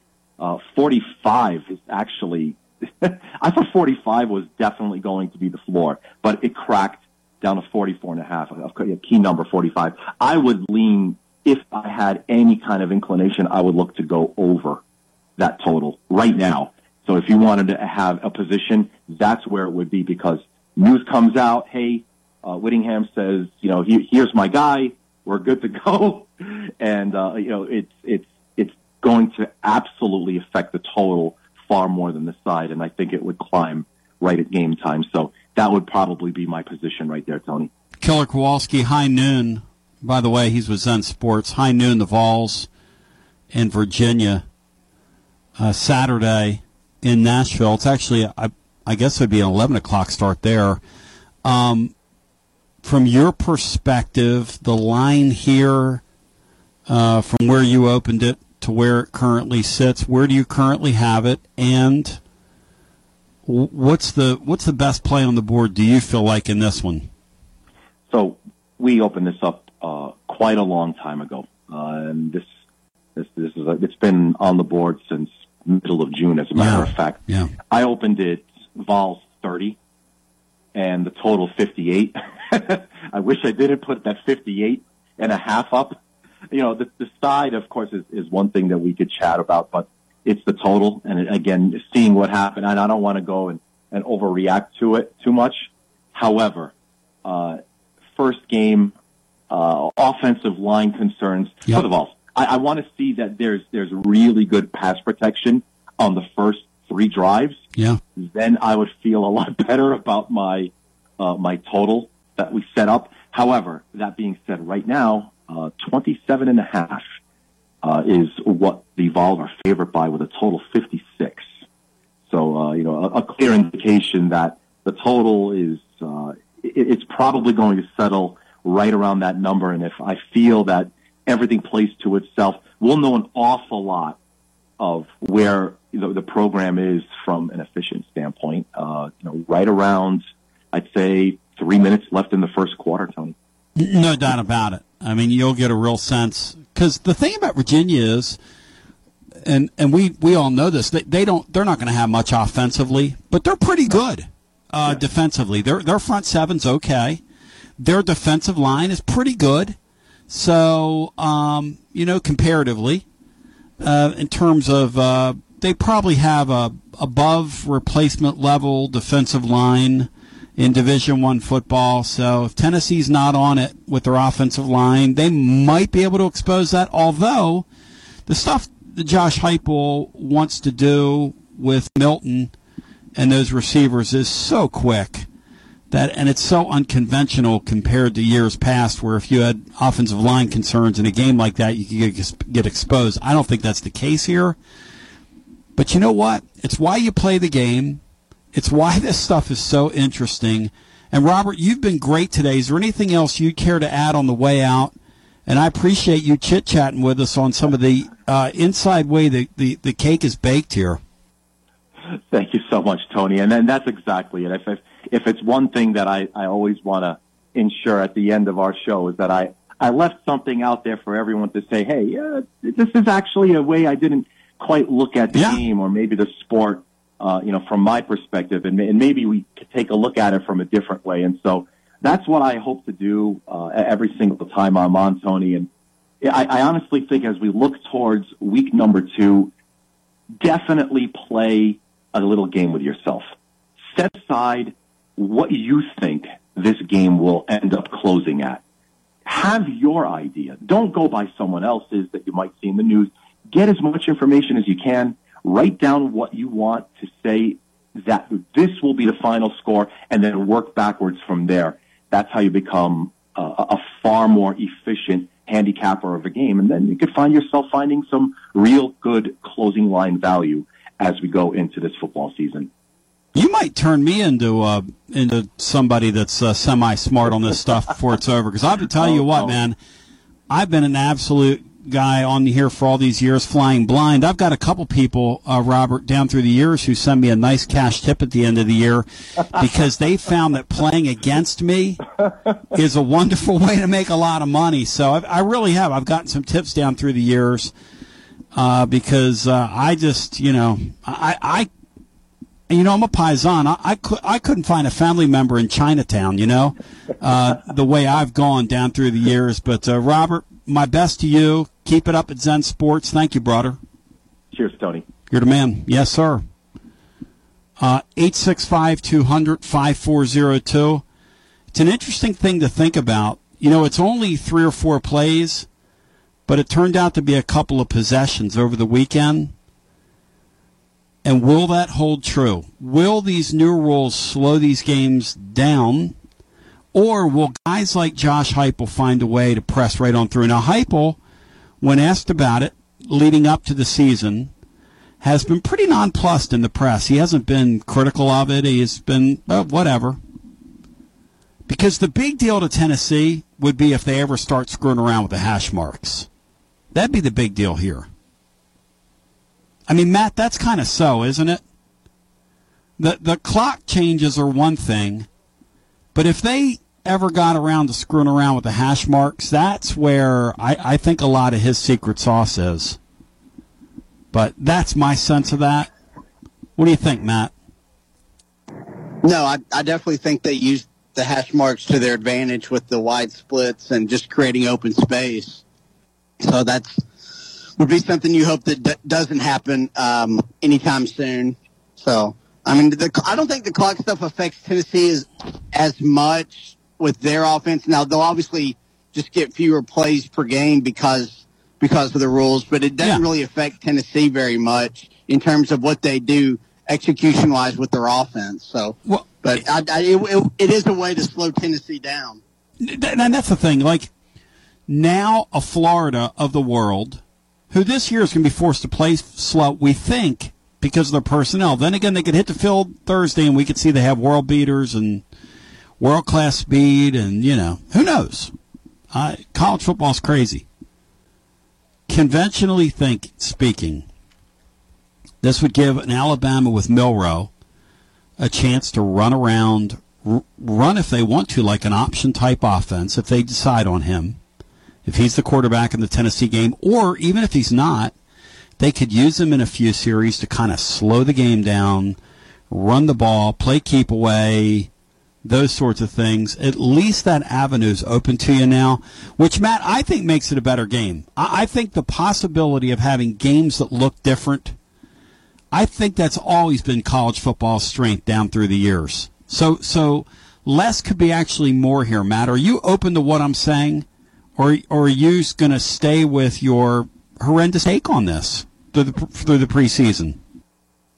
Well, they're moving to mo- closer to the NFL by not stopping the clock after first downs. I I just think fewer plays, you know, is you know not. I, I prefer play as much as possible, and we're, we're taking plays away from the game, and I just I just don't like that. So what I find al- ironic, also yeah. we could get a few extra uh, TV commercials in, And that they're is not the really point. shortening the game. That is the They're point. just- they're just adding commercials. That's a, now that is one thing right there that I'll agree with with Matt because if you look at time game time, for instance, baseball. I watched the Phillies last night. Okay, pretty high scoring game.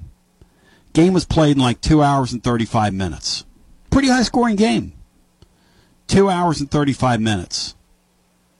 Last week, uh, average duration of game uh, through seven games, three hours and 24 minutes. Last year's three hours and 27 minutes. So what happened? Well, we ran less plays, but we ran more commercials. So I'm not going to let these people fool me, because that is what they're doing. We ran less plays, but we ran more commercials. That has to be what we did, Matt, right? If you're going to tell me that we ran less plays, but we're only, we're only talking about three minutes. Three minutes. Three minutes is how long it takes to uh, uh, cook something in a microwave oven. That's what this is about. Three minutes. Yeah, you're not. Yeah, you're not. You're not shortening the game, and and you can't make the baseball comparison because there was already a, a quote unquote pitch clock in football with the play clock. Yep. So it, it, it wasn't like you're speeding up the the plays. You're just taking them away. So unlike baseball, there wasn't really a great way to shorten games, which I will I do admit is a problem. But they're- what they're doing is not really a solution. Brian had a great point yesterday. If you want to speed college football up, and I think it was Rusty, and I gave Rusty attribution today, albeit begrudgingly, in the blog as I wrote the following over at tclub.team today. The caller Rusty in California actually had a pretty good point for once in his life. Brian, that's what I wrote today. Do you find that to be a cheap shot? When he talked about the fact that when these when these officials go under the hood or look at the um, look at replay, they ought to get a 60 second time limit, and that's it. You get 60 seconds to make a decision, or the play stands on the field. I think that's correct. Because look, you're trained to see it in real time. You shouldn't have to run it back, back, back, back, back for seven minutes. Seven minutes. No, you get a minute. If you can't call it within a minute, the play stands. I uh, I think that was a little bit of a cheap shot, Tone, to say he, for once in his life, made a good point. Well, I love Rusty. He's my guy. He's got some pretty big arms on him. He's a pretty big felt, but he's you know he's a couple thousand miles away. And you know I had a nun one time, and she had a saying, and it was "empty barrels make the most noise." And uh, well, if the shoe fits, wear it. More after this. This is Big Lou Maddox, and you're listening to the best radio in southern Middle Tennessee. WKOM 101.7 FM, Columbia. Celebrate you with a new vehicle from Chrysler Dodge Jeep Ram of Columbia. We have a huge selection of new vehicles waiting for you. We're talking cars, trucks, and SUVs. And if you're in the business of selling your vehicle, we've got you covered. We'll buy from you even if you don't buy from us. At Chrysler Dodge Jeep Ram of Columbia, we're locally owned and operated and proud to serve our community as the largest CDJR dealership in Tennessee. Find your new ride today when you visit Chrysler Dodge Jeep Ram of Columbia. Hello, this is Rick Tillis from Tillis Jewelry. What is a full service jeweler? Experienced staff, custom designers, in house jewelry repairs, and beautiful jewelry. Yes, at Tillis Jewelry, we are passionate, knowledgeable, and committed to integrity. We strive to be the best in our community and in our profession. We build long term relationships and become part of family traditions that will cross generations. We delight clients by providing an unparalleled selection, superior service, and exceptional value. Tillis Jewelry, we exceed your expectations. Do you suffer from knee pain? Is it painful to walk or perform your day to day activities? If so, we have great news at the Dr. Gill Center. We can relieve your knee pain fast and easy with no downtime and no surgery. The FDA has approved a new non surgical treatment for knee pain, and it's covered by most major insurance, including Medicare. This treatment has helped millions of people across the nation. Call today to see if you qualify for a free consultation and get back to a pain free life. 615 551 9224. Brown's Body Shop has two locations to provide your vehicles with high quality body and frame repairs, the best paint jobs, and custom body fabrications. Brown's Body Shop has been successful for more than 50 years because of their highly trained personnel, competitive prices, superior customer care, and timely service. Don't put off body repairs or that custom paint job at Fenders. Go to Brown's Body Shop today, 1505 Nashville Highway in Columbia, 129 Alpha Drive in Franklin. Looking for convenience? Try Quick Mart convenience stores, conveniently located all across Maury County, southern Middle Tennessee, and North Alabama. Whether stopping in on your way to work for coffee and a biscuit, taking a plate lunch to go, or grabbing something cold to drink after a long hot day at work, there's always one nearby. Quick Mart convenience stores, conveniently located all across southern Middle Tennessee and North Alabama. Proudly serving Shell gasoline. Hey, this is Derek Ransom with 10 Pin Alley, voted number one family entertainment center in Maury County. We offer 32 bowling lanes, giant arcade, laser tag, bumper cars, and a full cafe and bar menu. We also specialize in group events, kids and adult birthday parties, company parties, sports team parties, and holiday parties. We're located at 322 East James Campbell Boulevard in Columbia. Call us today at 931 381 Bowl or visit us at 10pin.com. 10 Pin Alley, it's where the good times roll. This is Mark Curry at the Trailer Store. We are a local, family owned business. Every day I work with my wife Susie, my mother Becky, and my son Justin. We offer a full line of lawnmower trailers, utility trailers, stock trailers, and a full line of trailer parts.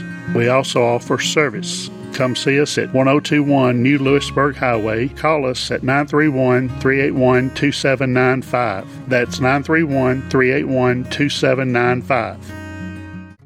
Hey, this is Trip Stoltz, owner and manager of Columbia Ace Hardware. Come see us Saturday, September 9th and let your first cookout be on us. With the purchase of any grill, you will receive an Omaha Steaks voucher for 12 steak burgers and 12 beef franks free. We also will have hamburgers for the first 100 customers between 11 and 2 until we run out. Come see us Saturday, September 9th at 112 East James Campbell Boulevard, Columbia, Tennessee. Ace is the place with the helpful hardware, folks. I am Jack Blackstone. And I'm Emery Blackstone. Together, we are Greenway Tech Repair. Tired of slow computers, cracked phone screens, and fancy home electronics you don't know how to use? We can help. We provide local on site services as well as remote troubleshooting for any job, no matter how large or small, from computers and laptops to mobile devices and home electronics. We Blackstone brothers are eager to serve our community. Find us on Facebook at Greenway Tech Repair or by phone at 931 388 2691. That's on Facebook at Greenway Tech Repair or by phone at 931 388 2691. The fair is back. Maury County Fair returns August 31st to September 4th. Rodeo air, jump and run competitions, and motocross. Check out live exotic animals and science shows in the free Kids Zone. And enjoy all the carnival rides, games, and food you know and love. Livestock shows, exhibitor competitions, the rodeo, and so much more. Don't miss the Maury County Fair, August 31st to September 4th, on Facebook and Instagram at Maury County Fair and Exposition and online at maurycountyfair.com. Jim Ross, and you are listening to Front Porch Radio, WKOM 101.7, located in Columbia, Tennessee. TB back with you on the one, the only. Pacho, the record on a Tuesday. Here's the, here's the deal. You know, we are all sitting here, okay? And we're trying to um, sort of get it done, you know, and get through our week. And we're counting down the hours to the kickoff on Saturday. I want to encourage you to consider a, a great thing you could do with your week is uh, we're not going to have many more opportunities to see our Tennessee Smokies. And they're at home this week. And Lindsay's here to break it down scientifically. Lindsay, welcome in. How you doing? Thank you so much. Happy to be here. Absolutely outstanding. Share with us what's on on tap this homestand. Oh, we have so much as usual. This is our second to last homestand of the season. So you're definitely not going to want to miss out on these games. Tonight we have Kids Run the Bases. It's not raining here right now, so we're just going to have to wait and see. Hopefully we can get a baseball game in today. But we have Kids Run the Bases. We have some awesome stuff during the week. We have Fruits and Veggies Night on Wednesday. Fruits and veggies night. All right, Brian, what's your favorite Yep. fruit? Uh, uh, strawberries, apples, blueberries, cherries. That's four things. Matt, do you have a favorite Well, fruit? Got to eat more than one fruit to be healthy. you name like six. Um, strawberries are good, but I'll, I'll go with a, a nice orange. I love a great orange. I'm a watermelon person myself. Prefer seeded to seedless, but uh, the seeded seedless watermelons are sort of everywhere. But I'm a seeded watermelon person. That is a delight of this time of the year. How about you, Lindsay? I think I'm a strawberry person. Strawberries and just like any berry, really. Ew, I, I eat blueberries every day. So Yeah, that's Um, usually what I go for. strawberries, I don't know. I just don't. Uh... All right, moving. on. Um, so vegetable. Okay, I'm a tomato person as a vegetable or red peppers. How about you? I think broccoli. I Wow, usually go for broccoli. I know, kind of a wild card. broccoli gets a vote. Yeah. How about you, uh, Dixon? Do you have a favorite vegetable? Uh, I probably eat broccoli the most of, of vegetables, but I, I do like I do like bell peppers, like you, Tone. Mm. How about you, Bry? I like uh, broccoli, green beans. Oh, I love green beans. I love peas And too, by the way. I'm a big peas person. But but I will tell you this little trivia. A tomato is a fruit and a vegetable. Look it up. Moving along. Yeah, it is. Yeah, that's true. Um, I, we don't we don't dispense misinformation on here, despite what people think. Lindsay, uh, when is fruit and vegetable night? That is this Wednesday, the Boom. 30th, presented by Food City. It's going to be a very fun time. Do we throw tomatoes at people that night? We do not, but all of our in-between inning games and stuff are all using fruits and veggies. So it's not just your typical game. They're all themed, of course. Do we throw avocados at people? I mean, you can do whatever you want. But do we encourage? Do we encourage that? Can you imagine, Matt, if you tried to do something like that in Philly? They've had to stop Dollar Dog Night up there because people were having hot dog wars, like loading those things with mustard and firing them at each other. Those people up in those parts just cannot behave. Uh, Lindsay, what is better better mustard than ketchup? What is Thursday, Lindsay? Thursday we have sweet and salty night presented by Central Creamery. So keeping along with our food theme, we're celebrating ice cream, peanuts, popcorn, all the sweet and salty things that you can get at the ballpark. I am a big fan of uh, Rold Gold pretzels mixed in with vanilla and chocolate ice cream. That is a jam. I love the sweet and the that. salty. Oh, it's a total jam. That is a jam. What is your favorite sweet and salty combination? I don't know. I don't usually have a sweet tooth. I'm more of a salty, spicy type of person. So I honestly kind of avoid sweets in general. Good for you. I try my best. But you never know. I mean, with Thursday's game, I might have to break my rule. Well, Matt Dixon, do you have a sweet and salty combination you'd care to share? Uh, not really. I'm kind of limited because I'm allergic to peanuts, so that, Oh. that takes a lot of stuff like that out. Darn it. because you can't enjoy a peanut butter parfait from like a Dairy Queen, which was another jam back in the day. Moving along, uh, so that's Wednesday. What's what's up on tap on Thursday? Sweet and salty Thursday, fruits and veggies Wednesday. And then Friday, we have Murder Mystery Night. It was one of our fan favorites from last season, so we are bringing it back. We have three suspects. There's been a crime committed, and as the night moves along, we'll get more pieces of the story, and then the fans are going to have to decide who the criminal was. That is a great idea. Do you have a favorite uh, detective show, Lindsay, towards that end? I really like Chicago PD. Okay. I've just recently starting started watching Criminal Minds. I'm a little behind the trend on that one, but I'm Okay. working my way through that. Uh, Matt Dixon, do you have one? Um, well, I watch a ton of them. Criminal Minds is a great one. Uh, you'll really enjoy it. Uh, I don't, I don't know. I, I always, I used to watch that Unsolved Mystery show growing up, and I discovered it's on Peacock, and I've, for some weird reason, I, I've been watching some of those That gives me nightmares, man, knowing those people are still out there that have done all that heinous stuff. I like crimes that get solved, Lindsay. Like, it yeah, would be terrible. unsolved mysteries Yeah. are hard because Well- I want to know what happened. Well, that's right. And in the ninth inning, you know, how about if you guys did a swerve on your crowd and said, we don't know? oh, I don't know how that would go. That'd be kind of a plot twist. That's what I'm saying. The killer's still in the crowd. Yeah, the kill. I just blame Eris. Exactly. Yeah. He looks capable I of think it. Eris is actually the detective, so he's going to be figuring out who did it. I know, but he's highly looks dete- he looks capable of anything. Uh, okay, Maybe so what? the plot twist? The detective did it. Interesting. So what about Saturday? Saturday we have a lot going on. It is wrestling night at the ballpark, so we have all kinds of wrestlers here that they're doing post game wrestling at Smoky Stadium once the game concludes.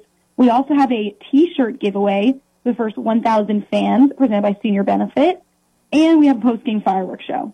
Wow. Okay, so will the guys be wrestling while the fireworks are going off? Because that would be the height of uh, pretty next level.